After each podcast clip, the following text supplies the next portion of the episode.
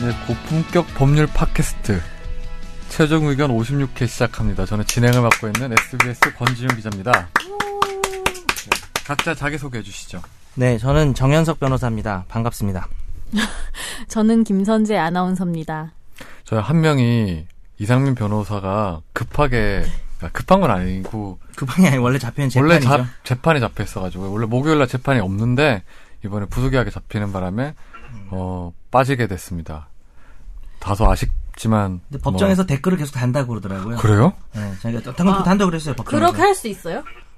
네, 그러니까 이제 판사가 가끔 제가 한번 그런 적이 있어요. 판사가 제가 밖에 이제 대기하는 변호사잖아요. 네. 방 그 방청석에서 하다가 이걸 만졌어요. 이게 한 몇 년 전 얘기인데 판사가 뒤에서 저기서 그 뒤에 스마트폰 만지지 마세요 이런 적이 한 번 있어요. 딱 한 번. 음.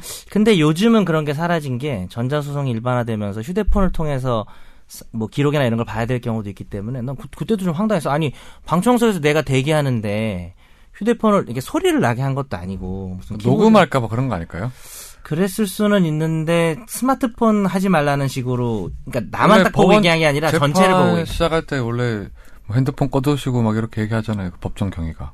핸드폰 꺼두라는 음. 말은 그건 뭐 그리고 10시 재판 시작할 때 그런 거니까 11시쯤 오면 그 말 못 음. 듣기 때문에 어차피 요즘 판사님도 하고 있잖아요. 그 재판할 때. 판- 내가 음. 그래서 근데 그 친한 판사 있잖아요. 걔 맨날 재판일만 되면 제가 카톡을 보내요. 음. 법정에서 혹시 법복에서 꺼내서 보나. 음. 근데 안 갖고 절대 들어가잖아요. 안 가지고 들어가더라고요. 예. 예. 판사들은 안 가지고 그러면 들어가더라고요. 진짜 안 되겠죠. 예. 판사는 하다가 네. 아무튼 오늘 이상민 변호사가 부득이한 사정으로 빠진 거 양해 부탁드리겠습니다.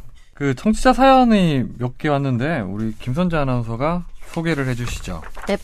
최종 의견 식구들 안녕하세요. 권지윤 기자에게 소개팅 대시에다가 까인 지지난주 아, 이건 청취자입니다. 오해다 오해 이건. 아 이분이에요? 예. 왜 깠죠? 그때 깐 게 아니라 안 한다고 서로 사진 보고 깐 거 어떻게 된 거죠? 어. 이분이 까신 까신 거죠 저를. 예. 아니 우리가 소개팅을 원한다 그래서 제가 하시죠 그랬더니 권지훈 기자 가 그냥 하기 싫다 그러지. 아 저는 않나요? 아 그냥 예 그랬죠. 음, 네 하여튼 네, 읽어주시죠. 여주 싫은 걸로. 저 사실 권지윤 기자가 어떻게 생겼는지 잘 네. 모릅니다. 아 그리고 그래서 소개팅 신청했구나. 곰 스타일 아니요 곰 스타일 애정한대요. 곰 스타일 애정합니다. 과자 사드릴게요. 이거 약간 동물원 느낌인데 아니 곰 스타일 예정합니다. 초코파이 좋아하신다면서요. 네. 속파 좋아하긴 음. 하죠. 초코파이. 사연 가뭄에 고통스러워하시길래 마침 저에게도 사건이 생겨서 사연 보냅니다. 들으면 모두가 아는 건설사입니다. 새 아파트이고 입주한 지 채 한 달이 안 됐는데 화장실 바닥에 물이 고이기 시작했습니다. 알고 보니 욕실 천장에 크랙이 있었는데 관리소 직원을 불러서 천장을 열어보니 물이 고여 있었음을 확인했습니다. 그래서 비싼 새 아파트 에 입주했는데 이런 부실 공사가 납득이 가지 않아서 원천적 보수를 요구했습니다. 그러니까 직원이 하는 말이 그러면 윗집 바닥부터 다 뜯어서 시공해야 하는데 번거로워서 못 해주겠다 합니다. 지금 본드로 메워놓은 게 10년은 간다면서 그때 문제가 생기면 다시 수리해주겠다 이런 입장인데 본드가 뭐 돼지표 본드였나요? 이게 뭐 10년 갈 수 있나? 어. 저희 집에선 납득이 가지 않고요. 부모님이 관리소에 가서 큰 소리 쳐봤지만 별 소용 없고 서비스 센터는 처음 입장을 고수 중이라고 합니다. 2천여 세대인데 그 중에 몇 세대 정도가 이런 상태라 부실 공사가 아니라고 합니다. 확률이 매우 희박한데 재수없게 걸렸다는 식으로 얘기를 합니다. 그래서 저희와 피- 같은 피해 세대가 있는지 공개적으로 확인하려니 또 다른 입주민들이 집값 하락을 넌지시 걱정하는 아주 웃긴 모양새가 형성됐어요.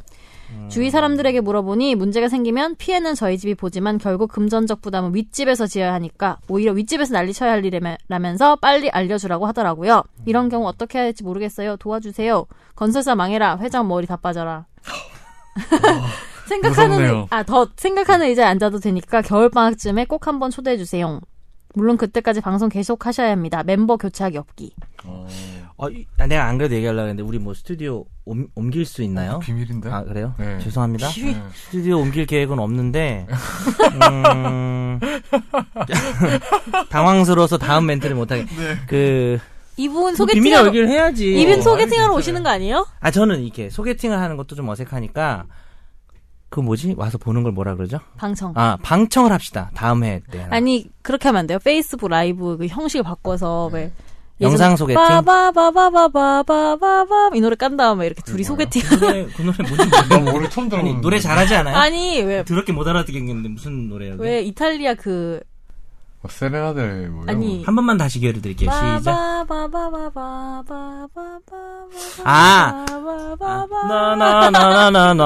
나나나나나나나나 하면 이렇게 어. 음. 화면 뽀사시 해가지고 걸어오고 거. 아 그래요? 그다음에 계단 같은 데서 지은 나나나나나 선배랑 그 이분이랑 같이 올라오면서 이분 앞에서 그 BGM하고 이 얼굴하고 잘 안 어울릴 것 같은데 뭐 일단 여기 답변해 주시죠 빨리. 아니 답변보다 이 얘기 네. 먼저 합시다 네.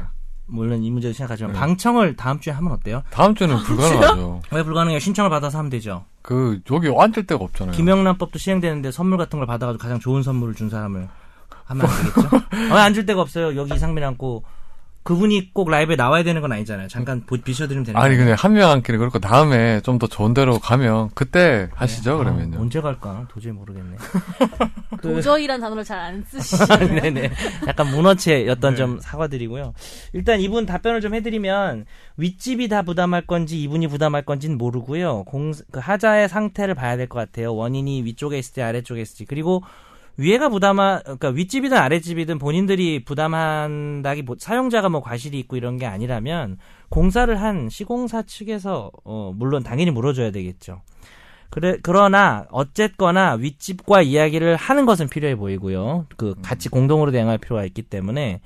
그리고 사실은 집값이 떨어질까봐 이것도 참 항상 문제인데, 어쨌거나 보상을 받으시려면 공론화를 한다든지, 어, 입주자 대표회의와 상의를 해서, 어, 이런 하자 부분에 대해서 과연 소송을 해야 될 것인지, 가능하면 소송까지 가지 않고, 어, 문제를 해결하는 것이 좋겠죠. 그래서 어, 뒤에 분도 지금 오늘 두 번째 사연도 공사 사연이니까 음. 그냥 같이 일단 이- 같이 한꺼번에 뒤에 분 장모 분, 분이죠. 예, 이분. 근데 정현석 변호사님 오늘 되게 잘 나오시네요. 화면이 아제아 그러게요.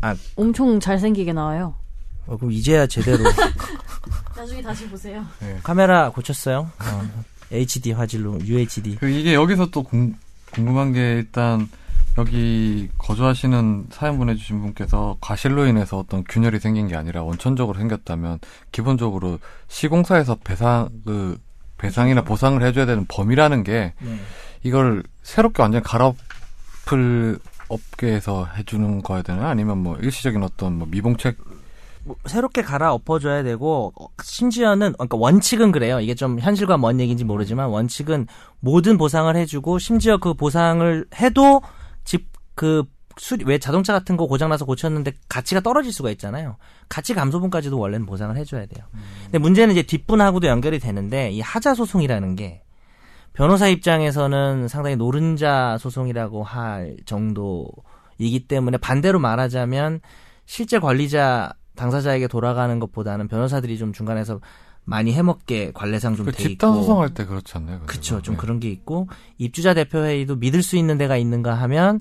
변호사와 결탁하거나 심지어는 상대방 건설사와 결탁하는 상황들이 많아서, 아, 쉬운 일은 아닌데, 시간도 많이 걸리고 본인이 개입할 여지도 힘들고 자기 맞춤형 소송을 하기는 어렵더라고 하더라도 결국에는 문제가 금액이 이게 하자가 크고 할 때는 하자 소송 말고는 현재로서는 음. 그 방법이 없다는 특히 마지막 멘트는 이상민 변호사가 자기가 오늘 참가를 못하는 대신 청취자 사연 1, 2번에 대해서 음.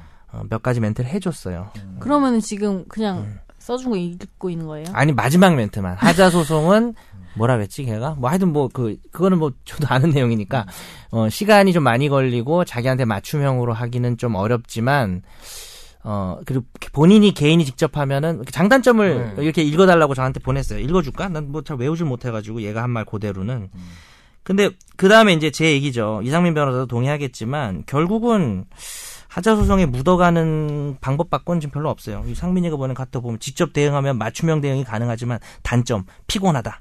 건설사든 외주업체든 관리단이든 설계도 하나 없는 상황에서 구조적 문제를 제시하며 대응하는 건 골치 아프다. 상대방이 면피로 나오면 속 터진다. 뭐 이렇게 단점을 써주셨어요. 그리고 요게 특히 2번 사연 보내신 분 이따 읽을 텐데 2번 사연 보내신 분이 이번에는 같이 해주시죠 지금 네. 뭐. 예. 솔직히 말씀드려 본방사수 못하는 그러나 다음날 팟캐스트를 꼭 듣는 왕왕 애청자입니다. 스탠다드 진골 모범 사고방식의 소유자 권지훈 기자님 왕팬이고요. 처음엔 너무 산만하게 짝이 없는 분위기에 몇 번 끌까 고민하게 만든 정현석 변호사님도 이젠 개그가 은근 기다려지는 골수팬이 되었답니다. 김선재 아나님은 부럽고 샘나는 그러나 해맑은 이쁜 후배 같네요. 항상 듣기만 했던 팟캐스트에 사연 보내게 된 이유는 역시 먹고 사는 게 바쁜 제 인생의 중대한 사건 때문이네요. 작년 1월 말 분양 아파트에 입주를 했는데 큰 불만 없이 살아가던 중 여름 무렵 비가 저희 집 방 옆으로 물이 콸콸 쏟아져 들어온 게 사건의 시작입니다. 깜짝 놀란 저는 출근한 남편을 부르고 혹시 소문이 새어나갈까봐 아이들 입단속하면서 방 두 개, 주방 거실로 스며든 물기를 쓰레받지와 걸레 이불로 막으며 퍼내며 우울한 오전을 보냈지요. 아파트 건설사 책임자, 설비 쪽 책임자, 관리소장, 청소하시는 분들 모두 함께 어이없어하면서 물을 퍼내고 닦고 했답니다. 네. 원인은 저희 집 방 옆으로 시공된 우수 배관에 시공 시 자재 찌꺼기가 막혔다가 폭우에 그 배관 연결 부품이 압력을 이기지 못해 터지면서 들어온 거였습니다. 네. 그래서 도배, 강화모로 교체 시공을 하고 약간의 정신적 물질적 보상금 300만 원을 받고 정리가 됐는데 또 올해 여름에 한 번의 폭우에 작년과 같은 누수가 벌어져서 건설사 설비 쪽 책임자는 작년에 부품을 꽉 조였는데 다시 발생했으니까 이제는 사건의 그 부품을 아예 용접했다고 걱정하지 않아도 된다고 하는데 저희 가족은 이제 어떤 말에도 신뢰가 가지 않아서 어, 건설사에 다시는 이런 일이 생기지 않을 거란 확약서를 받고 싶다고 했습니다. 건설사와 설비 쪽에선 하자 보수 공사는 말끔히 해주지만 확약서 부분에서는 자기들의 작업이 아니라서 외주 업체인 설비 업체와 피해 보상하라고 하는데 또 건설사는 협의가 불가능한 상황인가요? 또 설비업체 소장님도 이번 피해는 회사에 얘기하지 않고 본인이 해결하려는 의도인 것 같은데 피해자인 저희는 어떻게 대응해야 할까요? 네. 그리고 또 있어요. 저희 아파트가 입주 반, 1년 반을 넘긴 시점에서 입주자 협의회에서 건설사를 상대로 아파트 하자보수 집단 소송을 준비 중인데 중대 하자를 안고 있는 저희 세대는 하자보수 집단 소송을 맡은 업체에 저희 상황마로 도움 받- 받아야 할지 지금처럼 건설사나 설비업체를 상대로 직접 대응해야 하는지 머리가 아픕니다. 뭐 네. 그리고 그, 그 마지막 질문에 대해서 이제 아까 이, 상민 변호사가 답을 했어요. 이렇게 그리고 이제 마지막에 도와주세요 정현석 변호사님 이렇게 돼 있거든요. 네. 그래서 이상민 변호사 아까 말씀한 거 다시 한번 말씀드리면 하자송에 묻어가면은 편하지만 사건이 어떻게 돌아가는지 모르는 점 자기한테 딱 맞출 수 없고 또 이상민 변호사 얘기한 건 아니지만 변호사들이 좀 많이 가져가서 실제 도움이 안 되는 이런 부분이 있는 있고 본인이 선택을 해야 되는데 어 건설사가 이제 확약서 같은 거 절대 안 써줄 것 같다. 뭐 이런 얘기를 상당히 힘 빠진 목소리로 저에게 상담해 줬으면 자기 이름을 이분이 한 번도 안 써주셨대요. 그래서 앞으로 본인 이름이 없으면 상담 안 하겠다라는 쓸데없는 말을 했습니다. 그래서 전 전화라고 해서 전화하는 건데 일단 소송 부분은 그렇고 그다음에 이분이 궁금하신 게 설비 업체뿐 원칙은 그래요. 설비 업체뿐만 아니라 그러니까 외주 업체인 설비 업체뿐만 아니라 시공사도 어차피 동일한 책임이 있는 거기 때문에 어느 쪽으로든 확약서를 받을 수 있는 거고 어느 쪽으로든 원래는 보상을 받을 수가 있어요. 근데 문제는 소송을 가기 전에 해결하고 싶은 거잖아요. 네. 그래서 소송을 가기 전에 지금 확약서 받기는 제가 봐도 거의 불가능할 것 같고 그러나 확약서를 받는지도 받는 것도 별로 의미는 없을 것 같아요. 받는다 해서 무슨 효력이 있는 그러니까 거예요? 뭐 그냥 또 생기면 또, 또 생기면은 확약서를 안 받았다고 해도 문제가 생기면 어차피 보상을 받아야 되는 문제이기 때문에 법적으로 확약서에 너무 이렇게 어, 집착하실 필요는 없고 어, 오히려 소송 그 지금 마지막 말씀하신 그 선지 하나서 마지막에 읽은 집단 소송 하자 소송에 들어갈 건지 말 건지를 선택을 하셔야 될 것 같은데 아 변호사 담당 변호사와 입주자 대표 회의가 얼마나 믿음이 가는지는 모르겠지만 이런 상황에서는 지금 다른 데도 유사한 하자가 있기 때문에 여러 가지 편의를 고려했을 때 하자 소송을 선택하시는 게 근데 나을 것 집단 같습니다. 소송을 하면 그래도 좀 유리한 점이 있지 않나요? 그 좀 비용이 좀 저렴하게 할 수 있지 않나요? 네. 그렇죠. 일반 소송보다는 동일한 문제를 겪고 있는 사람들이 힘을 합치는 거기 때문에 개인 소송은 거의 불가능하죠. 그러니까 차선책으로라도 집단 소송, 하자 소송을 권해드리고 싶습니다.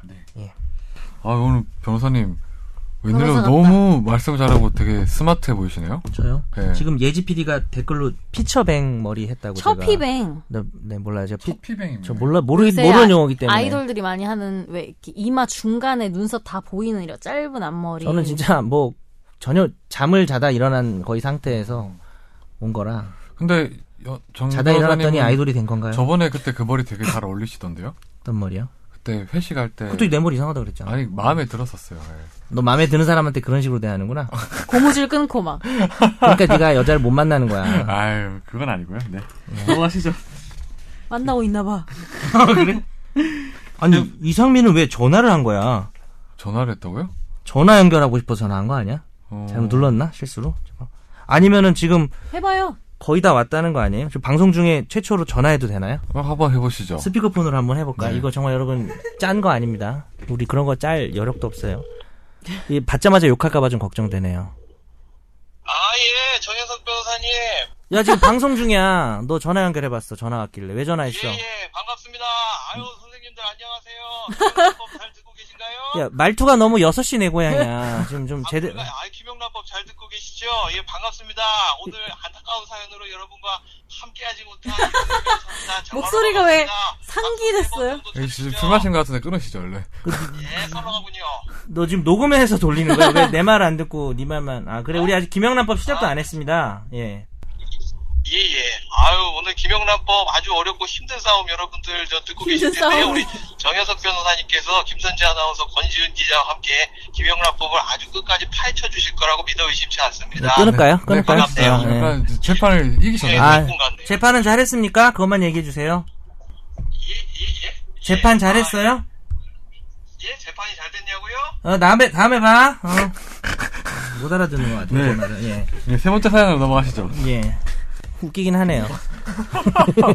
안 오니까 더 웃겨. 안 오니까 더 웃겨. 어, 여기 라이브엔 좀 잘 안 들렸을 것 같은데 요 방송엔 잘 나갈 것 같아요. 네. 마이크에 대가지고 제가. 음. 최종 의견을 재밌게 듣고 있는 익명 남자 애청자입니다. 먼저 김영란법을 두 팔 벌려 환영하실 것 같은 SBS 양심 권지훈 기자님 맞나요? 맞아? 아, 예, 나중에 얘기하겠습니다. 아 예. 김영란법과 별 상관 없으실 것 같은 SBS의 지성 김선재 아나운서님, 변호사 중에서 가장 애드립을 잘 날리실 것 같은 정현석 변호사님, 양재동의 현자, 제2의 고승덕은 아니지만 주식하는 변호사 이상민 변호사님. 저희가 혼자. 그리고 재치 넘치는 피디님들 덕분에 잘 듣고 있습니다. 네. 이주희 네. PD가 재치가 넘쳤나요? 언제? 잘 웃어요. 어. 메일과 질문을 방송 중 말씀하셔서 즉흥적으로 생각난 것들에 대해 짧게 여러 가지 질문을 드리겠습니다. 근데 되게 질문이 되게 짧아요. 뭐, 이거 뭐. 이게 약간 초등학교 때 음. 앙케이트 같은 느낌이 들어요. 약간 앙케이트 바로바로 그냥 대답하고 넘어갈까요? 네, 권지훈 권지훈, 1번, 바꿔주세요. 네. 1번 권지훈 기자님. 기사 채택이나 방향 멘트는 기자보단 데스크 입김이 더 크게 작용하나요? 전혀 아닙니다. 그거. 아닙니다. 네. 신문 기자와 방송 기자 간의 눈에 보이지 않는 알력 다툼도 있나요? 네. 뭐, 지금은 없는 것 같습니다, 이거는. 김영란법에 대한 기자분들 반응이 어떠신가요? 이거는, 어, 의견이 다양한 것 같아요. 이상형은 어떻게 되시나요? 아하, 김희애? 김희애. 예. 집에 법전 있으신가요? 법을 네. 정말 잘 아, 아, 세요 어, 법전 없음, 있음, 법무부에서 그때 나눠줬던 법전을 했네요. 법을 잘 아는 이유는 뭐예요? 법은 잘 몰라요. 뭐 잘 알잖아요. 아니, 그 당연히 모르죠, 잘. 네, 넘어가시죠, 답. 김선재 아나운서님은 뭐, 뭐 누가 저 권지훈 기자님이 한번 네. 읽어보실래요? 어, 우리 김선재 아나운서한테도 질문하셨는데, 뭐 출연하고 싶은 SBS 프로그램이 뭔가요? 출연해보고 싶은 거요? 예. 시켜주면 다 하죠, 뭐 저는. 어. 직원이니까요. 특별히 하고 싶은 거 그래도. 없어요? 꼭 해보고 싶다. 꼭 해보고 싶다? 어, 난 하나 있는데. 뭐요? 3대 천왕에 가서 한번 먹어보고 그거 해봤어요, 싶어요. 해봤어요. 아, 어, 그러니까. 아, 그게 뭐지? 백종원 예, 씨가? 너무 맛있어 보이더라고요. 아. 안 줘요, 안 뽑으면. 예. 어, 그래요? 그 다음에, 뉴스, 8시 뉴스 앵커는 어떻게 선발되나요? 저, 제가 사실은 네. 제 입사 이후로 선발 되지도 않았고 네, 저- 선발 해본 적도 없어서 잘 음, 모르겠지만 네. 뭐 그때그때 다른 걸로 압니다. 음, 뭐 오디션을 볼 때도 있고 네. 오디션을 볼 때도 있는 걸로 압니다. 음. 네 모르겠네요. 뒤에 주문 읽어도 되나요? 이상형은 어떻게 되시나요? 아, 이상형은- 너무 어려우네. 네. 이상형이요? 이상형은 약간 까무잡잡하고 약간 말랐고 쌍꺼풀 없고 약간 남성스럽게 생긴 약간 김영광 어? 김영광? 배우 네. 김영광, 김영광. 씨나 어. 약간 김영광이 까만가? 그쵸? 그냥 뭐 약간, 약간, 음. 모델상을 예전에 좋아합니다. B라고 안 했어요? 아니요 아니요. 내가 다를 잘 착각했나? 약간 모델상 좋아합니다. 어, 그렇구나. 음. 옛날부터 저렇게 얘기했어요. 네. 네. 역대 SBS 최연소 직원이셨나요? 아니요, 유경미 아나운서가 빠른 연생이어서 대학교 4학년 때 빠른 연생으로 합격을 해서 역대 최연소입니다. 선재 아나운서가 몇 살 때 입사한 거죠? 저는 대학교 4학년 때 23세 입사를 했는데 네. 만, 만, 만- 스물 둘, 뭐 네, 스물 근데 하나. 유경미 아나운서는 빠른 연생이어서 음. 4학년이긴 한데 한사 어릴 때. 아우, 네. 진짜. 네. 끝! 네, 정 변호사님한테 질문 있네요. 애드립은 타고 나시는 건가요? 네. 학창시절 잠깐, 이게 너무 빨리 되나? 되게 거만하고 있어, 지금. 방금도 애드립이야. 어, 나 지금 보지도 않... 네. 학창시절 하셨던 공부 방법이나 경험 말씀해 주실 수 있나요? 제일 중요한 것도 하나만. 책을 볼 때 책만 보지 말고 책 속에 비친 자신을 봐야 합니다. 요새 하시는 뭐야? 아, 나 게임 있으신가요? 네. 어, 네. 되게 좀 오글거려요? 짜증난다, 진짜. 아니, 이거 정말 중요한 잘못된 말이에요. 애드립, 잘못된 네. 정말 애드립에 중요한 말이에요. 이건 도움되라고 한 말인데 책을 볼 때 책에 자기를 비춰봐야 돼요. 그러니까 이 단원에 대해서 자기가 잘 아는지 모르는지 철저하게 자기 점검을 위해서 책을 봐야지. 아, 그만할게요. 네. 죄송합니다. 이걸 왜 하는지 모르겠어요. 요새 하시는 게임 있으신가요? 요새 카카오 프렌즈 프렌즈팝 음. 네. 똥 쌀 노래- 때만 하고 있어요. 아, 노래 잘하시나요? 노래 잘하죠. 축가를 벌써 아, 세 번 노래는 결혼식 맞아, 축가를 우리가 제가- 알잖아요. 응, 잘해요. 세 번 정도 잘하죠. 했어요. 결혼 네. 축가 세 번.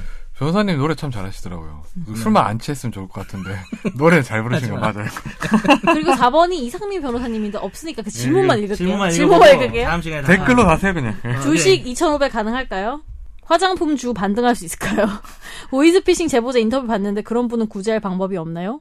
기아 우승 확률 몇 퍼센트 보시나요? 네 답변은 다음 주에 하겠습니다. 네. 법 질문.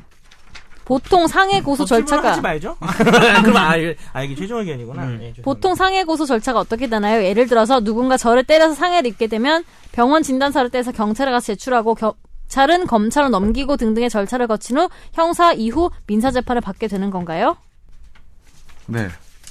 아, 잘 아시는. 권지훈 기자가 답했을 것 같은데. 뭐 어, 예. 민사 재판은 아닌 것 같고요. 그냥 뭐 경찰에서 수사를 하면 이제 검찰에 송치하면 검찰에서 기소 여부를 결정해서 검찰이 기소하면 형사 재판을 받게 되는데 상해 같은 경우에는 배상 소송을 낼 수도 있죠. 근데 그렇죠. 형사 소송 도중에 배상 명령 신청이라는 걸 하시면 배상 명령 신청이라고 합니다. 그러니까 민사 재판은 권지훈 기자 말한 것처럼 아닌데 이제 민사 재판 할 수도 있겠죠. 자기가 피해를 봤으니까. 근데 보통 별개로 진행하거나 순서를 어떤 걸 먼저 할지는 저놈이 어떤 걸 먼저 하면 내가 효과적으로 배상을 받을 수 있는지 고려하셔서 해야, 해야 되고요. 어, 민사소송 오래 걸리니까 일반적으로 상해는 명백한 범죄이기 때문에 고소를 통해서 형사 절차로 가시고 중간에 가장 한마디 강조드리면 결국은 상해는 사과받고 돈 받아야 되거든요. 그래서 만약에 무슨 다른 범죄 같은 경우는 저놈이 진짜 처벌받는 게 목적이지만 상해는 사실 금전적 보상이 되게 중요하단 말이에요. 그래서 금전적 보상을 받으면 보통 어, 네. 합의하잖아요. 민형사상 일체의 이의를 제기하지 않는다로 합의를 하는데 그걸 써버리면 끝이에요. 거의 저쪽에서 완전히 사기를 치거나 이러지 않는 이상 그걸 쓰면 끝이기 때문에 돈을 받고 하셔야 됩니다. 매우 중요한 건데 오- 이번 달에 500 주고 다음 달에 500을 받기로 했다. 예, 다음 달에 500을 안 줬을 때 또 민사소송을 해야 되고 더 이상 저놈을 형사상 처벌할 방법이 없기 때문에 없을 수가 있기 때문에 항상 그런 건 아닌데 없을 수 있기 때문에 어, 저놈이 배째라고 하면 보상도 못 받고 갑자기 태도 돌변해서 짜증나게 건방지게 나왔을 때 되게 뒷박 올 수 있습니다. 그래서 반드시 실제 돈을 받고 하시거나 아니면 집행할 수 있는 권한을 만들어 놓고 하시기 바랍니다. 어, 합의금은 절대 분할 납부를 받지 말라고 하더라고요. 예. 네. 정 안 될 때는 정말 분할 납부를 받아야 되겠지만 그런 경우에 이제 차선책으로 한 번이라도 늦게 주면 뭐 이자가 갑자기 팍 붙는다든지 벌금이 붙는다든지 아니면은 약소금 집행 증서라 그래서 돈을 안 내면 재판 없이 바로 그 사람 재산에 집행할 수 있는 것도 있어요. 뭐 그런 여러 가지 방법을 찾아보시기 바랍니다. 그리고 마지막 질문이 하나 있는데 또 질문 네. 어, 있었나? 아 이거 네분 이거 모두 중요한 질문이다. 최소 3년 이상 최종 의견을 방송해 주실 수 있나요? 이거는 김선재 아나운서와 저는 뭐 가능할 수 있을지 몰라도 맞아요. 이상민 변호사랑 정현석 변호사님이 두 분이 되게 섭외하기 가 힘들어서 요즘에도 힘들어하고 있거든요, 제가요. 아 이번 주도 안 나오려다가 네, 그래서 제가 막 상고 철회에서 나오고 있어가지고 이 두 분만 괜찮으시다면 아. 가능할 수 있습니다. 오늘 많이 기다렸어? 나 좀 늦었는데. 아, 근데 매일 기다려요. 하루 전날 새벽부터 기다려요, 저는요. 오늘은 제 시간에 오실까 이러면서. 여러분 오늘 제가 10분 늦었습니다. 네. 죄송하고 그 아니 나 넘어갈 게 아니라 두 사람은 문제가 없다는 거는 뻥인 것 같은데. 아니요, 왜? 아니 민사이동 있거나 나 안 나갈 거예요. 저희는 아, 이 부서를 이 부서를 나가지 않을 거예요. 이붓에 뼈를 묻, 묻을 거예요. 본인 맘대로 되는 건 안 아니잖아요. 되죠, 예. 인사권은 사측에 있으니까. 그러니까 그 책임도 못 질 말을 딴 데 가면 뭐 안 할 거 아니야. 책임을 이렇게 가면서. 자기 따짐을 하는 거죠, 이렇게. 저희 인사이동 없어요.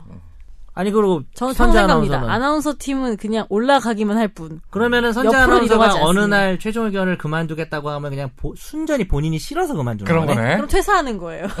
아 진짜? 야 선재 진짜 마음에 든다. 여러분 김선재 아나운서는 일단 확약을 퇴사, 받았고요. 퇴사. 김선재 그 아나운서 건설사로부터 받을 수 없었던 확약을 선재는 확약을 지금 했고요. 10년 하시는 거예요, 그러면요? 네. 너 뭐. 확실해요. 솔직히 이 책임감 있고 되게 성실하고 순수한 캐릭터지만 저는- 지금 저는 같은 장담은- 경우는 너무 그 창우 6개월 동안은 문제 없을 것 같은데. 예. 6개월밖에? 야 거봐라 여기 장담 3년이라 네? 했는데. 그 문제가 있는 거야. 장담을 못 하는데 너 지금 아유 저는 문제가 없는데 하고 넘어가려 그랬잖아. 응. 내가 문제 삼지 않았어. 예. 이러면 되냐? 방송 아저 반말해 죄송합니다. 돼 임마? 아, 죄송합니다. 그러면 안 되잖아요. 그러니까 일종의 자기 다짐이었죠, 저한테. 네. 오래 하고 싶다는 어떤. 이 네. 부서가 네. 되게 좋은가 봐요. 그런 건 아니. 아 부서 좋아요. 어쨌든 그래서 네. 그- 오히려 저나 이상민이도 문제가 있을 수는 있지만 네. 저는 솔직히 모든 방송을 지금 고사하면서 심지어 블랙박스 맨인 블랙박스도 제가 한번 진짜? 들어왔는데 못했어요. 제가 왜요? 바빠서 왜요? 그 선재 아나운서 들어오기 전에 어. 그때 못했는데 그 다음엔 이 사람들이 연락을 안 하는 거. 제가 한번 다시 말씀드릴게요. 얘기 좀 해봐. 아 이건 근데 거기 부정청탁인가요? 한문철 변호사가 계속 하는 거 아니에요? 어떻게 되는 거예요? 한문철 한문철 변호사님은 완전 고정이실 것 코너가 같고. 아. 있는 거고 본인의 인터뷰나 근데- 이런 거 말하는 거죠. 평, 아니, 변호사님은 그냥 하셔도 되게 잘할 것 같은데. 옛날에 모닝와이드 할 때도 진짜 순수 교통과실은 한문철 변호사한테 가지만 그렇게 돼서 범죄화 됐을 때 어떤 범죄냐는 저한테 왔어요. 근데 또 이 페이스북이 이분 이름 읽어드릴까? 이분 늘 댓글 다세요. 이분 누구시냐면 정중섭님이세요. 네. 이분이 정 변호사님은 블랙박스 왜 안 나오시나요? 우리가 라이브 할 때마다 아, 나 블랙박스 한번 봤어요. 그, 네, 맨인 블랙박스. 혼자 어때요? 하얀색 옷을 입더라고요. 나는 네. 나는 분홍색 옷 입은 거 봤는데 원피스? 네, 뭐 그런 적도 있고 이런 아, 적도 있고. 두 분은 검은색 옷을 입고, 음. 한 분, 김선재 아나운서만 하얀색 옷을 입고. 맨이 네. 아니잖아요. 음, 그렇다기보다는 둘 다 너무 칙칙하게 입고 있으니까 음, 그렇지. 한 명이라도 밝게 입자. 근데 두 분이 약간 컨셉이 있으니까 재밌어요? 어때요? 재밌어 하던데 제대로 본 적은 보니까. 없어요 제가. 재밌고 선정적이에요. 아, 왜냐면 그 선정적이구나. 영상들이 되게 피 튀기고 이런 강렬하잖아요. 피는 안 튀기는데. 피는 안 튀기지만 직전까지 보여줘요. 그러니까. 무섭더라 영상 보면 진짜. 아무튼 뭐 오늘 본격적으로 다뤄볼 주제는 지난주에도 공지해드렸던 김영란법입니다. 김영란법의 원래 법의 이름은 어떻게 될까요? 선재 여기 아나운서 있네요. 안 보고 답해봐요. 안 보고 한번 부정 답해봐요. 음. 성탕 및 금품 등 수수에 금지하는 법률. 네. 그, 일, 줄여서 이제 부정청탁 금지법이라고 하죠? 네, 약어로 네, 그렇게 네. 하는데 이게. 지금, 공식 야거죠 예, 거의. 음.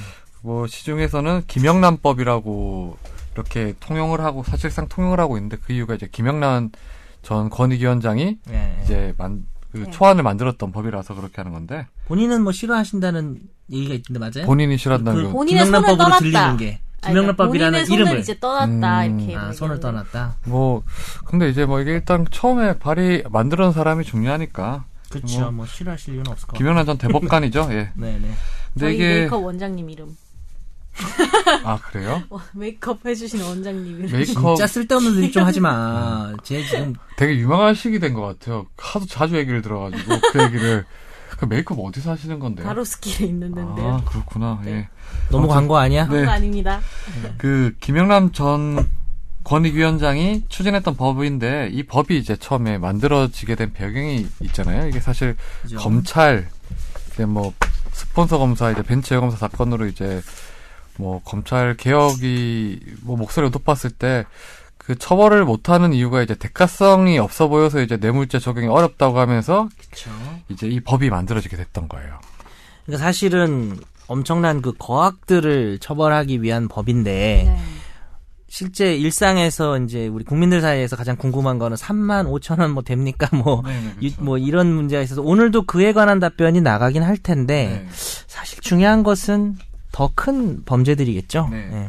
일단 이게 뭐 지금 김영란법이 만들어지면서 이제 적용 대상도 좀 달라지고 범위도 넓어지고 네. 이게 좀그 최초 초안하고는 좀 약간 어 좀 좀 다르게 된 건 또 있는 건 사실인 것 같아요 확실히 이거는요. 영란 세트 이런 것도 있다면서요 식당 가면. 예, 그렇죠. 2만 예. 9천. 네. 근데 뭐 3만 원까지 사실 괜찮은데 근데 일단 뭐 취지는 이제 뭐 부정부패 척결이라는 방향성은 뭐 틀리지 않았으니까 이 법이 이제 만들어졌는데 일단 적용 대상 수가 일단 추론 추산되는 게 한 400만 명 정도 되고 네.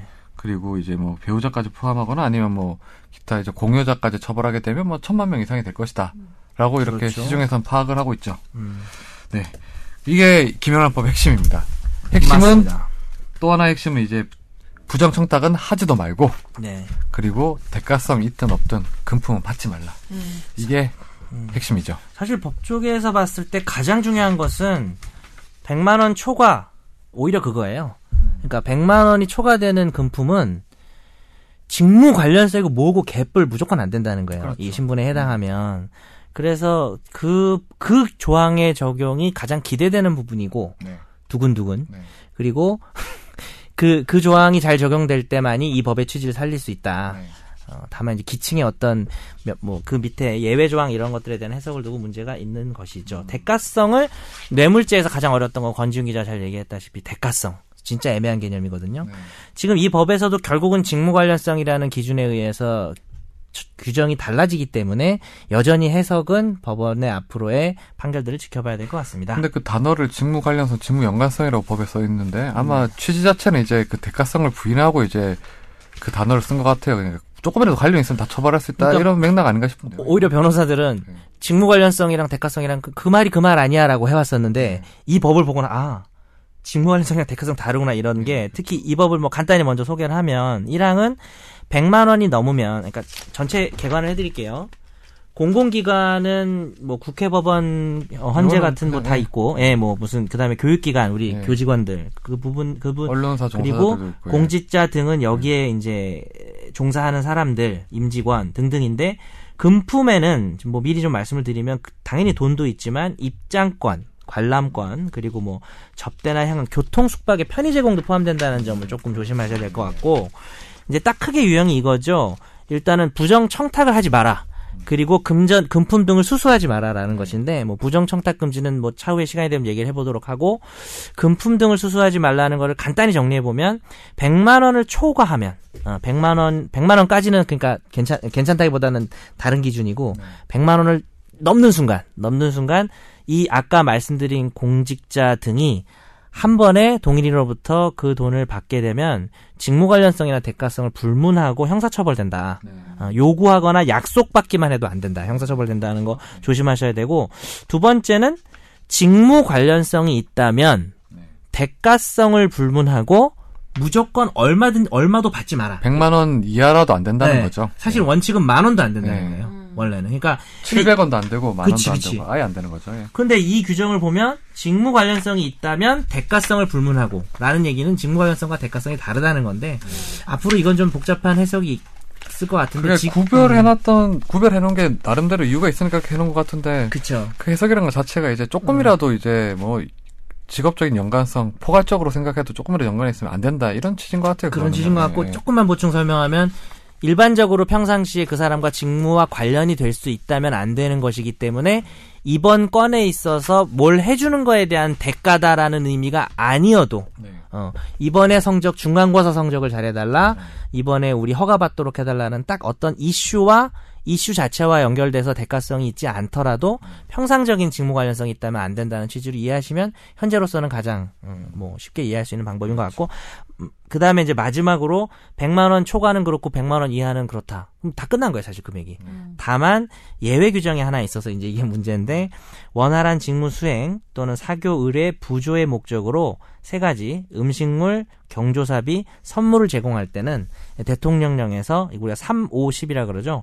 어, 규정 순서는 지금 음식물 다음에 경조사비가 나왔지만 음식물 3만 원, 선물 5만 원, 경조사비 10만 원을 넘지 않으면 그 금액까지는 방금 말한 게 가장 중요하겠죠. 원활한 직무 수행 사교 의료 부조 목적이라면 허용된다는 것인데 이제 본격적인 얘기는 들어가서 해보시죠.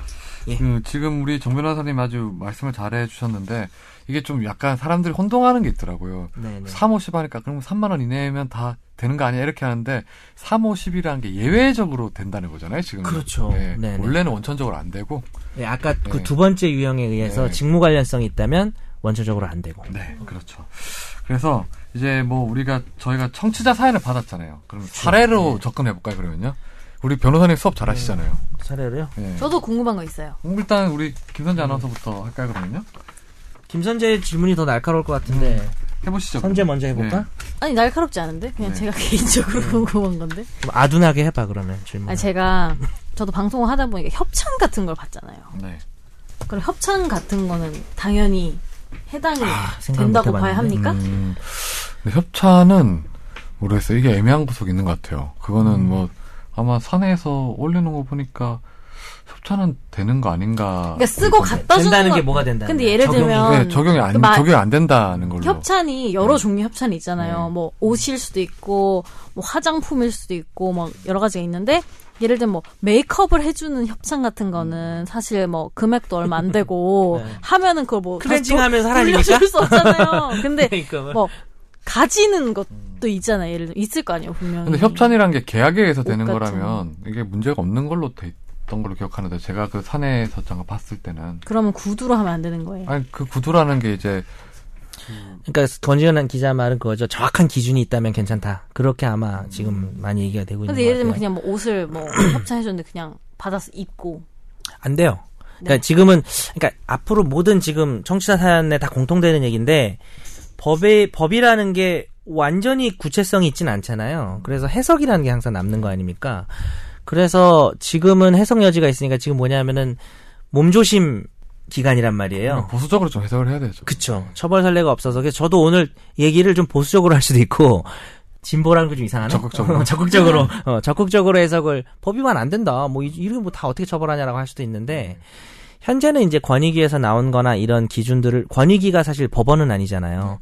법을 시행하게 된 취지를 알려주니 이렇게 좀 해달라라는 측면인데 사실은 그런 것도 있어요. 권익위에서 안 된다고 했지만 실제 법원에 갔을 때 여러 구체적 사정을 고려해서 결국에는 법 위반이 아니게 되는 상황도 분명히 아, 발생할 이거는 거예요. 100% 음. 발생할 것 같긴 해요. 그러나 문제는 법 위반이 발생하면 전과자가 되는 거잖아요. 음. 그리고 직무에서도 배제가 될 수가 있고 그리고 재판할 때 그 드는 비용과 그렇죠. 정서적인 어떤 네, 무죄가 아니, 나와도 그리고 어. 음. 지금 이 시기에 걸리면 얼마나 핫해지겠어요. 1호 위반 1호 김선재 아 죄송합니다 그래서 어, 김영란법 위반 1호 그래서 1호. 그다음부터 이름이 김선재법으로 바뀌는 거야 법이 네, 어쨌든 네. 근데 협찬에 대해서만 뭐 말씀하셨는데 제가 볼 때는 자기가 가지는 거는 저는 문제가 된다고 봐요 협찬이라는 게 목적이 그 옷이나 이런 게 방송에 노출됨으로써 이익을 얻기 위한 거잖아요 네. 더군다나 그것을 가져버렸다 당사자가 그 방송인이 저는 문제가 된다고 보고요. 당연히 뭐 연예인은 뭐 사실 상관이 없겠죠. 음. 근데 지금 아나운서니까 방송국 소속이니까 문제가 되는 언론 소속이 문제가 되는 우리 여기서 거잖아요. 따져봐야 될 게 여기서 지금 네. 음. 김영란법에 적용 대상이 아닌 사람 딱 한 명뿐이 없어요. 빠밤 사실 상민이가 왔으면 두 명인데 그러니까요. 네. 나 뭐 그것도 또 논란이 좀 있죠. 예. 네, 논란 제가 어떤 걸 겸직하고 있는지가 중요한 것 같아요. 제가 로스쿨 교수가 되면은 음. 또 뭐, 그거는 문제가 그렇지만 될 수가 있겠죠. 근데 겸임 교수는 또 아니고요. 근데 지금. 이게 김영란법에서 그 적용 대상자라고 함이 기본적으로 공적인 업무를 수행하는 데가 기준이잖아요. 개- 일반 사인도 예. 음, 근데 변호사 역시 공적인 영역에서 활동을 하는 부분이 있죠. 예, 있는데 예를 들어서 뭐 파상 관제인이라든지 예. 감정을 뭐 누가 한다든지 사인이 일반 예, 사인. 그렇죠. 네. 그래서 뭐 그것도 좀 논란이 되긴 했었죠. 네, 네, 예. 네, 그렇죠. 그래서 그 업무와 관련해서만 적용이 되는 거기 때문에 네. 저는 뭐 밥 많이 사주시고요. 사실 뭐 변호 이제 그리고 지윤 선배가 제일 많이 사줄 거예요. 아, 지윤이가 아까 나보고 제- 사달라 그러던데. 그러니까 자기는 제가 신고 안 사주는 한다. 건 안 되지만 지윤 선배가 저한테 사주는 네, 건 그래서 그때 상관없잖아요. 회식도 그 김영란법 때문에 제가 낸 거예요. 소름 아, 소름. 1차 냈나? 본인이 그쵸. 1차 냈나? 아, 일차 냈죠. 1차 냈구나. 예. 내가 2차 냈는데? 어, 그 시행 전이긴 한데 근데. 시행 전이지. 예. 음. 잘들 처먹었어? 아니, 농담이고. 근데 예. 그래, 아, 그래, 아까 하늘이 마저 하면, 네. 심지어 의상을 돌려준다고 하더라도, 적용하려면 적용할 수 있어. 뭐냐면 편의 제공이기 때문에, 음. 자기가 그 옷을 사지 않고도 이익을 누린 거기 때문에. 네. 근데 그 예를 들면 50만 원짜리 옷을 50만 원 어치를 내가 썼다고도 할 수 없잖아요. 그렇게는 할 수 없지만 직무 관련성이 있다면 방송사와 그 뭡니까 협찬사 사이에 직무 관련성이 인정되는 케이스라면 금액에 상관없이 금지되는 어. 거기 때문에 근데 그게 이거는 좀 다른 게 일종의 그 뭐 제가 정확하게 기억은 못하겠는데 계약 형태로 보는 것 같아요.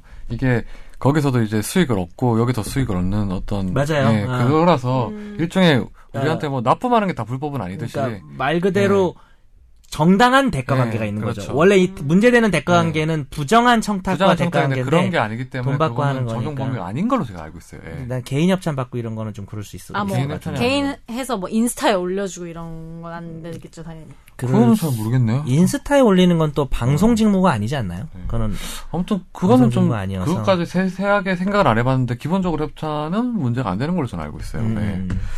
그럼 우리 이제 청취자 사연을 하나씩 한번 네. 볼까요? 잘 몰라서 문의드립니다. 졸업한 제자가 교수님께 명절에 10만 원에서 20만 원 상당의 음. 선물을 보내는 것도 문제가 되나요? 직무 관련성은 없어서 괜찮을 것 같긴 한데 사무실엔 해당되는 것 같아서요. 어떨까요? 우리 이주희 PD 생각을 들어볼까요? 졸업 곧 이제 하면은 교수님께 선물할 거예요? 어, 지금 선물 안 하신다. 안 한다고 지금 고개를 절레절레. 그냥 안 하면 되겠다. 네, 그럼 안 하는 걸로. 예. 선재 아나운서는 선재 아나운서가 저 졸업을 지금 앞두고 있는 건가요? 문제 될까요? 안 될 것 같은데. 그러니까 괜찮을 것 같다. 문제 되지 네. 않는다. 음, 이거는 졸업한 제자가 교수님께 10만 원이면 괜찮겠네요. 10만 원 미치면. 그래요? 이거는. 왜 왜요? 10만 원 넘으면 10만 원 넘으면 3, 50 이게 그 경조사비 아닌데 지금 이거 선물인데. 선- 아, 5만 오, 원이구나. 오지, 오. 어, 5만 원, 사, 10만 원. 아, 안 우리도 되겠네요. 헷갈리니까 예. 자꾸 말아 나도 예. 헷갈려. 이거는 문제가 괜찮을 것 되네요. 같은데. 문제가 되네요. 졸업을 하면 졸업을 해도 문제가 되네요. 졸업하면 직무 완성이 아예 없는데요. 아니죠. 네.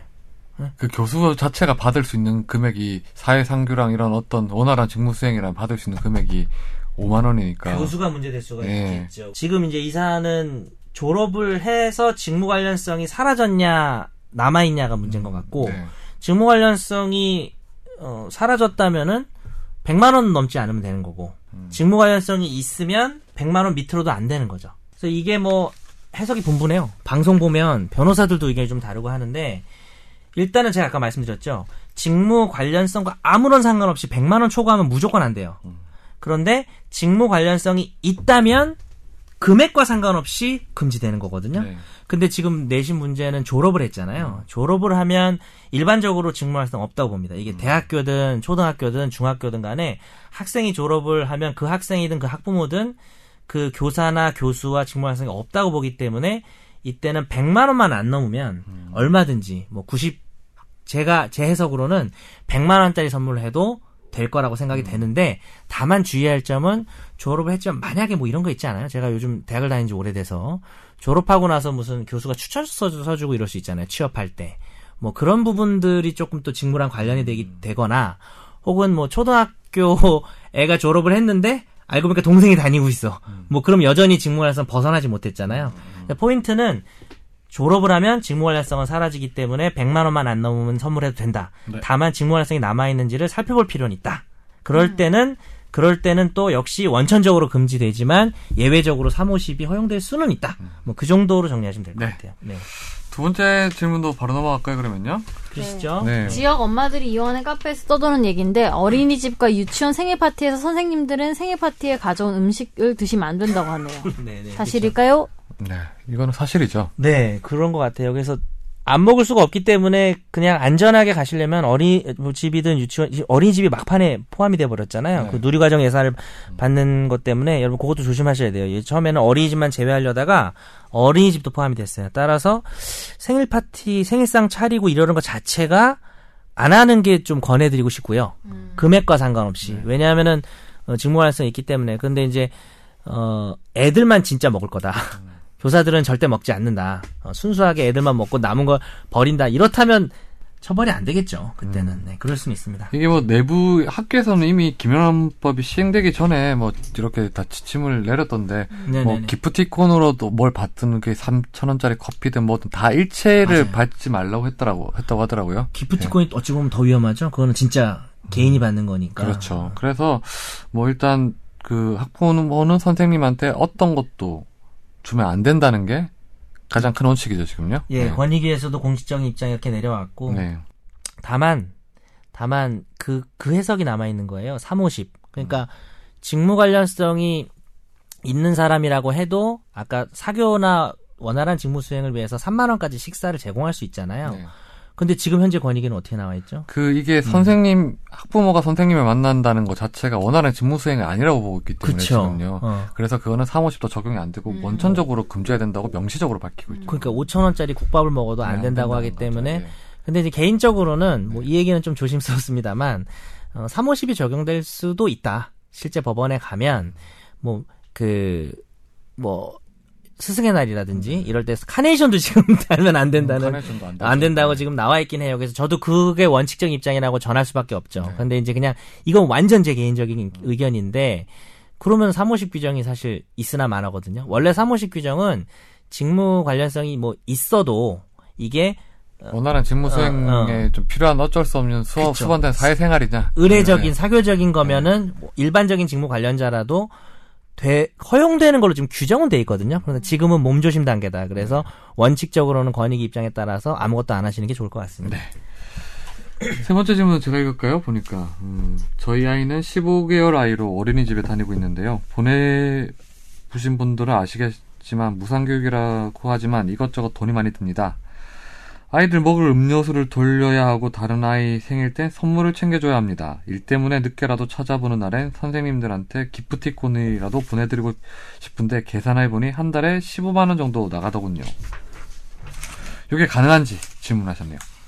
예, 이것도 마찬가지죠. 예, 사실은 우리가 이게 관행처럼 되어가고 있고 심지어는 음, 우리의 생일이 좀 더 푸짐하면 또 좀 약간 형편이 어려운 집에서는 애가 기가 죽고 이런 것 자체가 잘못된 거기 때문에 어차피 생일 패트 예산도 제가 알기로는 그 어린이집이든 유치원이든 있을 거라고 생각이 돼요. 네. 그래서 간소하게 해도 되는 거기 때문에 이런 관행들이 없어지는 게 저는 좋다고 생각을 하고요. 예, 다 법 위반이 될 수 있습니다. 안 하시는 게 좋을 것 같습니다. 다음 질문은 우리 김선재 아나운서 읽어주실래요? 네, 좀 짧게 읽을게요. 네. 저는 어차피 봉직하고 있는 신분이기 때문에 법과 상관없는데 친구들로부터 약간의 오바 진심의 걱정이 묻어나는 얘기를 많이 들으신데요. 얼마 전 대학의 같은 연구실의 직원이 해외여행을 다녀와서 그 일을 백업해주던 제 친구에게 선물을 주었는데 거절했다는 얘기를 들었습니다. 제 친구가 상급자이기 때문에 법의 적용을 받는 입장이었고 저도 이 법의 원래 취지를 존중해야 한다는 입장이기 때문에 법 자체를 비난하는 건 아닌데 네. 중고나라에서 된통 당할 뻔한 이전 기억이 떠오르면서 궁금하게 생겼습니다. 이분 진짜 특이한 질문이에요. 음. 만약 네. 선물을 주려는 당사자가 재밌어요. 선물 포장을 뜯고 내용물 몇 개를 자신이 앞사람 취득한 뒤 원래 포장보다 좀 더 후져 보이는 포장으로 리패키징을 하거나 그 상태로 준다면 그 물건의 가치는 중고가로 판단해야 하는 걸까요? 대기 물품인 연식과 변지 정도로 중고가 책정되고 포장을 뜯는 것 자체도 가격 하락으로 연관지어 중고가 의 임의로 판단하고 있는 상황인데 이런 음. 것도 편법이 될 수 있을까요? 네, 그렇군요. 그 이분 같은 경우는 뭐 예에서 몇 개를 빼냈다면 그건 빼야 되겠죠. 10개들인데 다섯 개 뺐으면 다섯 개 그렇죠. 금액으로 해야 될 것 같고 해야죠. 예, 원칙적으로 정가로 하는 게 원칙이고 그거를 이제 뭐 포장을 뜯었다고 해서 엄청나게 가치가 하락되는 그런 예외적인 경우가 아닌 한 포장을 뜯었다고 해서 그 가액을 깎아주진 않을 것 같고요. 당초에 목적을 네. 봐야 되는 거 아니에요? 그러니까. 그쵸. 네. 그게 너무나 탈법행위잖아요. 그렇게까지 주고 싶으신 건 아니겠죠? 그냥 궁금하신 것 같고. 본인이 뭐 한 6개월 사용하다 줬다면 그때는 중고가로 책정을 할 수는 있을 것이고요. 뭐 얘기가 나온 게 말씀드리자면 할인해서 샀다. 할인해서 사면 할인가로 적용이 됩니다. 세일하면. 그래서 세일해서 그 실제로 그 돈만 지급했다는 영수증을 보관하셔가지고 금액이 넘지 않는다라고 해서 그때는 정가가 아니라 할인가입니다. 직구해야겠네. 해외 직구하면은 그것도 예 정확한 기록만 있으면 그 금액이 되는 것입니다. 네. 그리고 이분 그 얘기도 했어요. 주위 사람들이 뭐라 해도 저는 정현석 변호사님의 개그 센스가 너무 좋습니다. 예, 저의 개그 센스가 좋다고 하시는 분들이 항상 앞에 붙이는 말이 있어요. 주위 사람이 뭐라고 해도 누가 뭐라고 해도 욕은 많이 변호사님 먹지만 개그, 개그를 다 좋아하잖아요. 여기서 싫어하는 사람 아무도 없을걸요?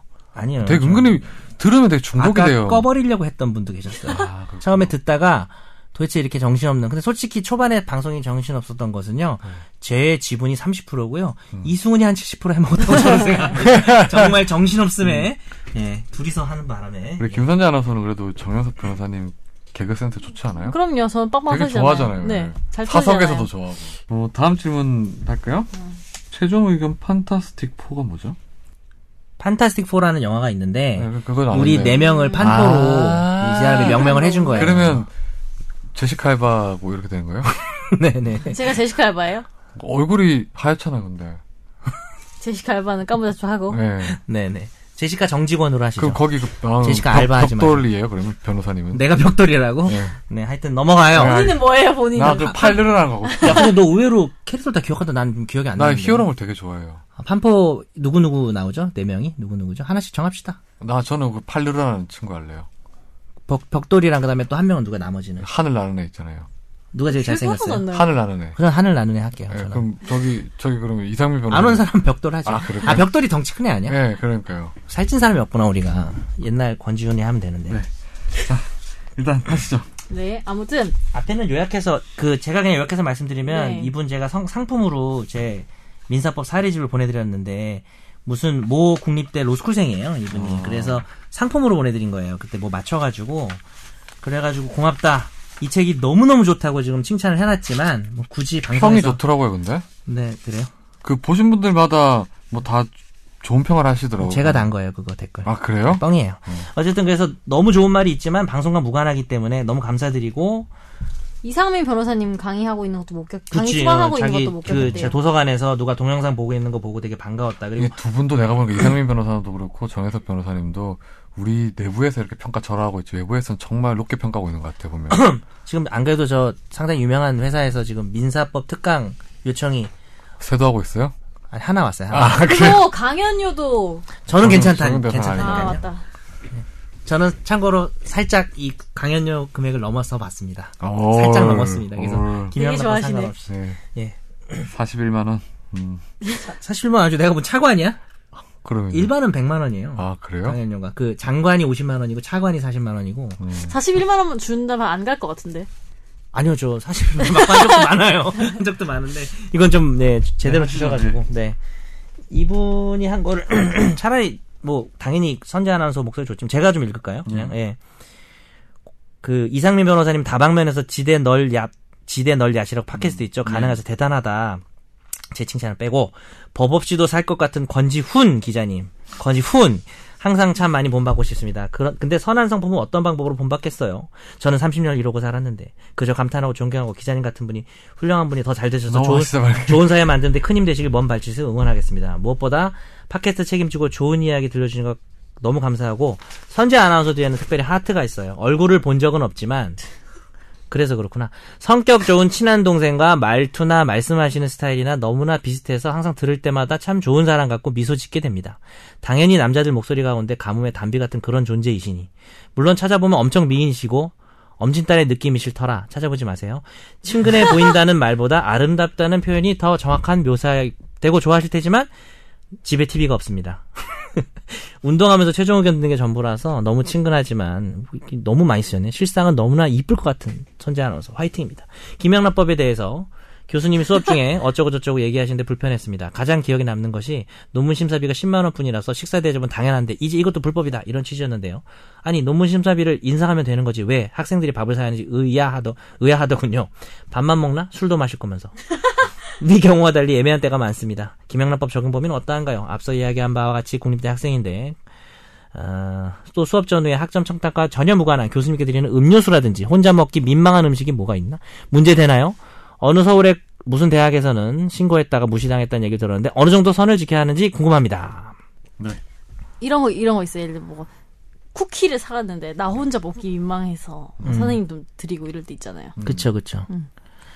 뭐 한 입 이렇게 들어가지고 입에 먹여드리는 거 정도는 괜찮 당연히 괜찮을 거고요. 안 된다는 거 아니에요 그것도? 원래는 안 되는 거지. 네. 안, 안 돼. 돼, 안 된다는 거야. 아, 옆에 안 있는 찍으면 안 찍었어. 된다는 거예요. 그렇게 따지면 네. 그거. 쿠키 가루도 먹으면 안 돼. 남은 가루도 네. 아니, 털어서 그- 먹어도 안 돼. 지금 그거를- 새우깡 가루 이런 거. 지금 약간 법을 빈틈없이 시행할 수 있도록 하기 위해서 그런 것까지 원천적으로 금지를 하고 있는 그러니까 누가 거지. 찍어서 올리면, 예, 그리고 신고할 수도 있잖아요. 이 법의 취지를 살리기 위해서라는 그런 게 필요하기 때문에 지금 그렇게 하고 있죠. 예. 원칙은 진짜 과자 한 쪽도 음. 주시면 안 되고 사실 뭐 꼭 드려야 하는 건 아니잖아요. 그렇죠. 교수- 교수님 네, 저한테 사먹으세요. 이렇게. 그, 그치. 어. 500원을 팔게요. 그러니까 정의 정이고 뭐 교수님 스승에 대한 뭐 그런 거로서 그러니까 지금 목소리 되는 거는 하나뿐이 없어요. 목도 사실 아프하시니까 그 교수나 뭐 선생님한테 짝사랑하는 교수님의 선생님한테 몰래 놔두고 가는 거 있잖아요. 이름 안 밝히고 그거는 가능하고. 익명으로, 예, 익명으로. 많이 또 많이 또. 예.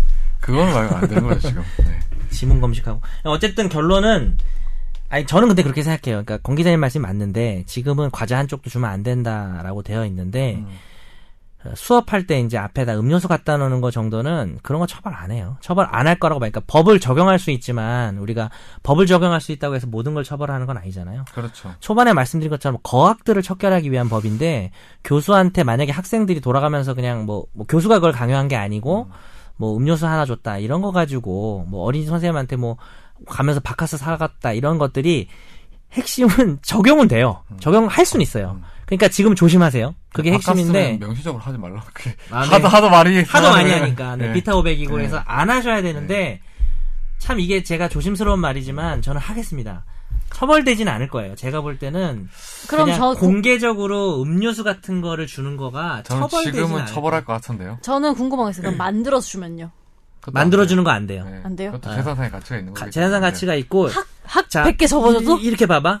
어, 안 돼. 학 왜냐면 100마리도? 3만 원, 5만 원, 10만 원이라는 게 진짜 극히 예외만 되잖아요. 네. 그 얘기는 뭐냐면 재산적 가치를 따지지 않겠다는 거예요. 350은 정말 예외적인 상황에서는 350을 따지지만 거기에 해당 안 하면 100만 원 이하라는 말은 경제적 가치만 있으면 금액이 얼마인지 산출할 수 확- 없어도 정해내요. 확 100마리도? 그렇죠. 저, 어, 그 저렴이 어땠어요, 떨었잖아요. 그건? 저렴이도. 아, 예.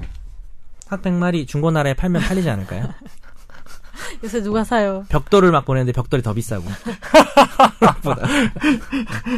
아무튼 이거 이것도 일단 지금 질문에 답을 해드려야 되지 않을까요 그러면요? 지금 뭐였지? 아, 이분에 대한 질문에 대한 답. 안 하신, 어, 지금 했잖아요. 안 하시는 게 좋다. 뭐, 어떠한 기준으로 해도 뭔가를 제공하는 것은 네. 안 하시는 게 좋고요. 사실 그렇게 따지면요. 편의 제공도 안 돼요. 교수님 카풀 해가지고 자기 차로 집에 모셔드려도 안 되는 거예요. 원래는. 어, 일단 그것도 안 된다는 거 아니에요? 그렇죠. 안 된다는 거죠. 그러니까 네.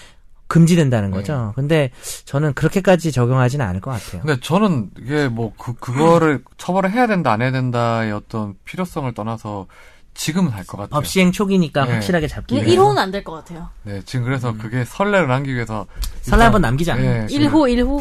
아, 저는 뭐 설레를 아니, 남기고 제가 그럼 생각은 커플 없어요. 해드릴게요. 아, 제가 그거는 카풀 되겠죠. 해드릴게요. 네. 그러니까 그렇게 따지면 적 다 된 거라니까.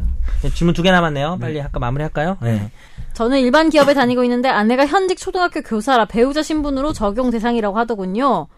어, 일단 금지하는 것은 직원끼리의 식사 자리에도 1인당 3만 원이 넘는 금액을 얻어먹으면 안 된다고 하는 것인데 이게 올바른 법 적용인 건지 회사 차원에서 불미스러운 일을 미연에 방지하고자 조심하고 있는 건지 궁금합니다. 그리고 만약에 3만 원을 넘는다면 넘는 금액만 제가 내면 되는 건가요? 이분 좀 오해하고 계신 게 아내분이 현직 초등학교 교사인데 본인은 일반 기업 다니잖아요. 본인이 아내분 때문에 적용받는 것은 아내분의 직무와 관련해서 적용받는 거죠. 그러니까 아내분이 초등학교 교사인데 그 학부모가 이 남편분에게 뭔가를 해줬을 때 문제가 되는 거지 자기가 회사 다니면서 예, 괜- 괜히 이분 돈 계산하고 그러셨네. 요 아무 상관없어요. 네. 지금 제이분이 일반 사기업을 다니신다면 거기서 직원끼리 뭘 어떻게 얼마나 비- 맛있는 걸 드셔도 상관없으니까. 아, 네. 네, 이거 이거 오해하시면 안 됩니다. 가장 기초적인 건데 이거 오해하실 수 있어요. 배우자와 관련될 때는 그 배우자의 직무와 관련된 것만 문제가 됩니다. 네, 그리고 연인 중 한쪽이 공무원일 때 프로포즈를 하면서 반지를 주었다면 어떻게 되나요? 만약 결혼을 승낙하면 대가성이 있다고 볼 수 있는 건가요? 또 한쪽이 일자리 연관되어 있는 부처에서 근무한 연인에게 선물을 주었다면 그건 어떻게 봐야 하나요? 사랑이라서 괜찮습니다 이거는. 지준이 너 자꾸 이 방송 시대에- 그렇게 훈훈하게 만들 거야? 네, 이 시대의 로맨티스트. 아니 근데 사랑하면 다 되는 거잖아요 사실. 사랑은 처벌을 못 하는 거잖아요. 나 사랑한다고 핑계 대면 되잖아. 뇌물인데. 그 진짜 사랑하면 되는 거죠. 그 아, 나를 서- 나를 아니, 사랑한다는 어. 거 아니, 아니죠? 선물을 먼저 주고 사랑은 나중에 아 그건 아니고. 사랑은 차후에 그 연인 사이나 경기가 풀리면. 주다 뭐 보면은 사랑하는 사랑이- 사이에는 뭐 어떤 선물이든 천만 원이든 백만 원 상관없죠. 이분 좀 예. 헷갈리고 계신 게 반지를 줬는데 결혼을 승낙하면 대가성이 있다고 볼 수 있나 이게 헷갈리신 거죠. 그러니까 오히려 그런 대가성이면 괜찮은 거지. 이 법에서 금지하는 대가성은 부정한 청탁, 그 공직과 관련된. 네. 프로포즈인데 결혼 안 했어. 겨- 그냥 상관이 없는 거야. 근데 이게 까여도 상관. 이제 문제는 뭐냐면 까이면 상처겠죠. 지금 반지가 네. 100이 넘은 거야. 반지가 200짜리란 말이에요. 그러면은 사실 공직자니까 200 넘으면 무조건 안 돼요. 음. 직무 활성이 없어도 무조건 안 되는데 이 경우는 정말 이게 진심으로 프로포즈 한 거라면 사회상규 라는 게 또 있잖아요. 음. 그렇죠. 정당한 행위에 해당돼서 처벌받지 않을 가능성이 있는데요. 이걸 또 악용하면 안 되겠죠. 어, 음. 너무 많이 사랑하면 안 돼요. 네. 청탁할 일이 있어서 사랑하게 됐다. 모든 사람을 다 사랑하고 이러면 안 돼요. 예. 정말 왜 그런 거 있잖아. 애정을 주다 보니까 약간 사랑이 되는 음. 게 있어요. 그래서 요게 네. 약간 이게 주다 보면 막 이렇게 노력하다 그래요? 보면 이게 되게 좋은 질문이 될 수 있는 게 공무원이랑 사귀면서 연인 관계가 됐는데 막 선물을 주는 거예요. 근데 연인 관계로 선물을 줘도 100만 원 넘은 걸 주면 문제가 돼요. 사실은. 근데 이분이 질문한 거는 결혼 프로포즈잖아요. 결혼 포즈, 프로포즈라는 건 사회상규상 그 정도 금액이 되는 반지를 할 수도 있기 때문에 괜찮을 수 있다는 말씀이지 만약에 뭐 사귄 사귀는 관계도 사실은 원래는 지금은 친족만 되게 돼 있어요. 그 얘기도 좀 드리려고 했는데 그 친족은 민법상 친족이기 때문에 8촌 이내의 혈족이나 그렇죠. 사 4촌 이내 인척. 음. 그러니까 뭐 배우자의 혈족의 배우자라든지 혈족의 배우자, 배우자의 혈족. 요렇게까지는 공무원인 상대방에게 뭐 얼마를 주더라도 사실 아. 상관이 없는데 이건 음. 연인이잖아요. 연인이면 헤어질 수도 있는 거기 때문에 연인 관계라고 하더라도 공직자가 자기 연인으로부터 만약에 만약에 그- 이걸 악용할 수 있어요. 연인을 한 다섯 명 정도 사귀는 아. 거예요. 그거는 불가능하잖아요, 사실. 가능합니다. 제가 아는 사람 그런 사람도 있어요. 어, 그래요? 그래서 그렇게 받으면 문제가 되고 다만 이 사람 이분이 질문하신 건 상당히 진지성에 있어서 다른 거죠. 네. 결혼 프로포즈이기 때문에 에, 이걸 또 받아들이면 결혼을 약속하는 거기 때문에 나중에 결혼 되냐 안 되냐를 떠나서 이런 정도는 허용이 될 걸로 보입니다. 예, 그거는 그래도 정말 진심으로 그러니까 사랑하는 사이에서 뭐 여자친구든 남자친구든 공무원이면 어떤 선물을 해도 사실 무방하잖아요, 그거는요. 그건 뭐 검찰에서 나중에 수사할 때도 뭐 사랑하는 사이가 정말 누가 더 진심으로 입증이 되면 그거 누가 문제 삼겠어요? 아니, 그거. 사랑을 어떻게 입증하죠? 그 카톡으로 막 소- 피고인? 피고인은 정말 검사를 사랑했나요? 나 이거 보고 오글거려 죽는 줄 알았는데 그런 거 있잖아요. 아, 여- 그 영화에서요? 아니면 검사를 사랑한 유죄. 진짜 싫다. 음. 극혐! 네. 네. 그리고 마지막으로 질문 하나 더 있는데 이거는 제가 하나 뽑아온 건데 아, 그래요? 음. 그 팟캐스트 출연진에게 청취자분들이 간식 등등의 소위 조공을 보내는 경우가 있는데 어, 그런 도시락 의견- 조공 이런 예, 거? 이런 조공은 기병란법에 저촉이 될까요? 안 될까요? 가 질문입니다. 뭐 기본적으로는 안 되겠죠. 뭐 직무 관련성이 없다고 보이는데 다만 그 팟캐스트 청취자든 일반 방송이든 왜 요즘에 의사나 변호사들은 방송에 얼굴만 비춰도 광고 효과가 있는 거잖아요. 음. 그것과 관련하면 직무 관련성이 있기 때문에 그와 관련된 어떤 그 조공이라면 문제가 될 수 있는데 단지 그냥 그 어떤 청취자 사연 소개하는 수준을 그 선물을 보냈다고 뭐 사연을 소개하고 이런 것도 아니기 때문에 그래도 단순한- 음. 청취자니까 예를 들어서 저라 전화 김선재 아나운서한테 뭐 저한테 뭐 그럴 일은 없겠지만 네. 어떤 팬이 너무 슬프다. 팬이 100만 원 이상짜리의 선물을 조공을 받치면 당연히 문제가 되죠. 지금 저는 무조건 안 봐. 안 100만 원 이상이면 안 되지. 네, 그건. 그리고 100만 원 이상 사무실 무조건 안 됩니다. 내에서만 가능한 거죠. 그러니까. 그러면 우리 건준 기자한테 여러분 네. 팬 여러분 100만 원짜리 선물을 다 보내주시기 바랍니다. 그럼 그렇게 얘기하는 거죠 본인이 100만 원까지 100만 받겠다는 거 이상- 아니에요? 이상- 조공을 받겠답니다. 100만 원 초과가 안 되는 거예요. 예. 조공을 받, 받으시겠답니다. 아, 조공 저는 조공 보내줄 사람이 없기 때문에 도시락 조공 받으시겠답니다. 어쨌든 오늘 마무리를 하면 핵심 포인트 네. 공직자 등에 해당하는 사람은 직무와 아무 상관이 없어도 100만 원을 초과하면 절대 받으면 안 된다. 네. 친 뭐 그 연인 관계도 사실은 원칙적으로 안 된다고 보시는 게 좋고요.